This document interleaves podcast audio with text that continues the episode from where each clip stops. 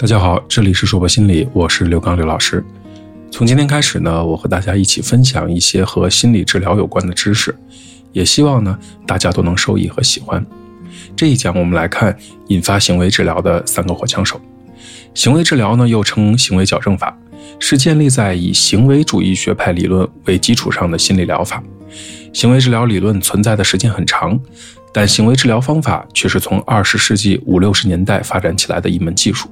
行为治疗呢，是依据条件反射学说和社会学习理论，以减轻或者改善来访者的症状或者不良行为为目标的一类心理治疗方法的总称。它的发展呢，已经有上百年的历史了，具有针对性强、容易操作、疗程短、见效快这样的一些特点。由于它源于实验研究。评价可测查的行为，在二十世纪得到了广泛的应用和迅速发展。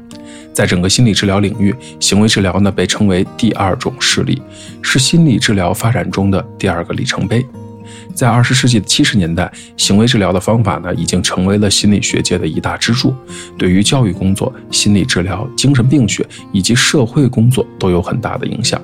行为技术呢，陆续被开发出来，同时也应用到商业、工业以及幼儿园的教育等领域。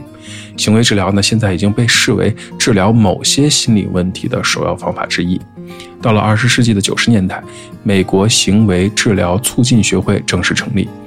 会员大约有四千多名，现在共有二十几份期刊刊载行为治疗的理论与实践文章。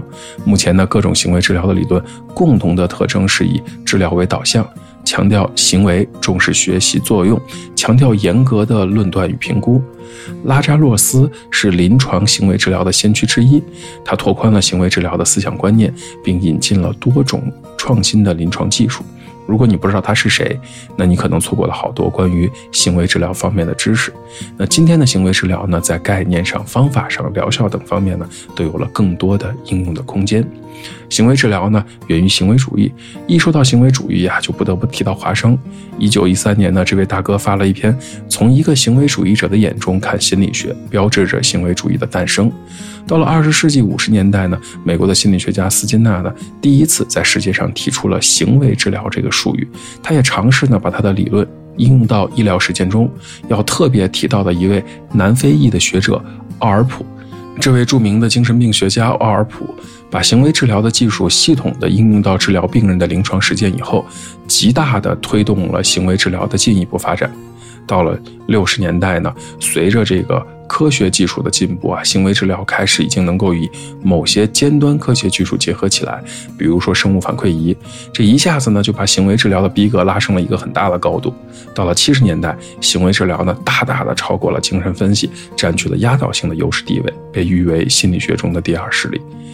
今天的行为治疗呢，在认知心理学的强大思潮和社会理论的冲击下，从理论到指导方法都在变化着。行为主义呢，一开始就是从实验中来的。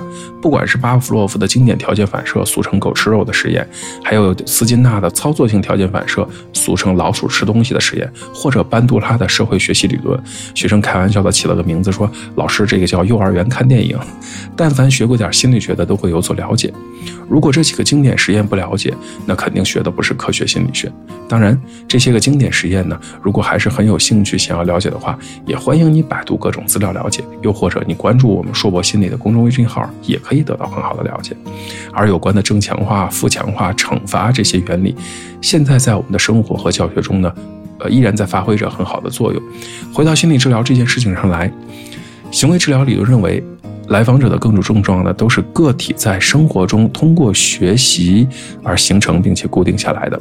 因此，在治疗的过程中呢，可以设计某些特殊情境和专门程序，使来访者逐步呢消除他的这个反常行为，并且通过学习新的这个合适的行为啊，帮助他发生变化。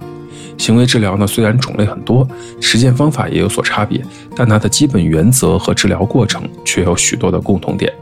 此外呢，行为治疗是整个心理治疗过程中的一个重要的组成部分，它包括了许多规范的和成套的治疗方法。比如说，我们都听过的什么系统脱敏法、厌恶疗法、放松训练、代币法、行为塑造、生物反馈等等。如果以上提到的这个各种行为治疗的方法你都没听过，或者你觉得很苍白，那么作为一个心理学的爱好者或者学习心理学的人呢，你应该还要补好多的知识，而且在专业上可能有很长的路要走。行为治疗呢和其他心理治疗的方法区别在于什么呢？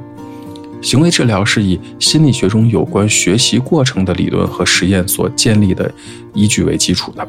与传统的心理治疗相比，它具有更高的科学性和系统性，可以进行客观的科学检验和量化。也就是说，即使重复实验，也可能得到同样可靠的结果，所以临床效果更为显著和稳定。行为治疗理论认为呢，人的行为呢，不管是功能的还是非功能性的，正常的或者病态的，都是通过学习获得的。当然，也能够通过学习发生改变、增加或者消除。说的通俗点是什么意思呢？就是好的、坏的行为都是后天学会的。这些行为怎么学会的呢？简单的说，就是受奖励的，呃，这个令人满意的结果的行为呢，就容易学会，而且维持下来了。容易受到处罚的或者令人不满意结果的行为呢，就不容易学会，而且很难的维持下来。在行为治疗中，也把人的行为分成两类，哪两类呢？一类叫正常行为，一类叫问题行为。而问题行为呢，又可以分两类，一类叫表现过度，一类叫表现不足。也就是说，人的所有行为都可以分为正常的和有问题的。而有问题的行为呢，一种叫做你太爱表现了，惹人烦了；另一类叫做你太高冷了，都没有回应的。那么，除了这个重要的知识点呢，还希望大家牢记在心的五点，也希望大家好好琢磨。第一个呢，叫做所有的怪异的行为都是后天形成的，异常的行为同正常的行为一样，都是个体在后天生活环境中通过学习获得的。也就是说，通过学习，他才学会了这种怪异的行为。第二点，个体通过学习可以消除那些后天习得的异常行为，通过学习获得的这个缺少的正常行为来代替这些异常的行为。也就是说，怪异不怪异这件事儿是可以调控的。第三。一般来说呢，不管是正常的行为还是异常的行为，作为一种习惯性的行为，呃，存在和延续呢，很大程度上是被这个结果所带来的。说的简单点儿，就是如果这这事儿对我没好处，鬼才要学习这个行为或者坚持这个行为呢。也就是说，改变了它的结果，它也可能发生变化。第四。各个异常行为呢是分别习得的。如果个体有一个以上的问题行为，那么这些问题行为呢，呃，是通过个别的呃分别学习获得的。也就是说，不是有了问题甲就带来了问题乙，各个行为问题本质上并没有任何的因果关系。那在改变的时候也得分别处理。第五呢，认知的改变可以导致行为的改变。行为不仅受到周围环境的影响，也受到个体认知，包括信念、想法这些因素的影响。这一讲的内容到这里就结束了，希望大家喜欢或者觉得有所帮助。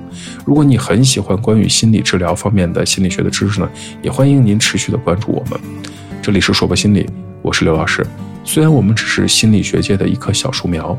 但是我们努力的做到自己的最好，用最真诚的态度、客观专业的方式，向每一个愿意关注我们的人分享一切你想知道而我们又恰好了解的心理学知识。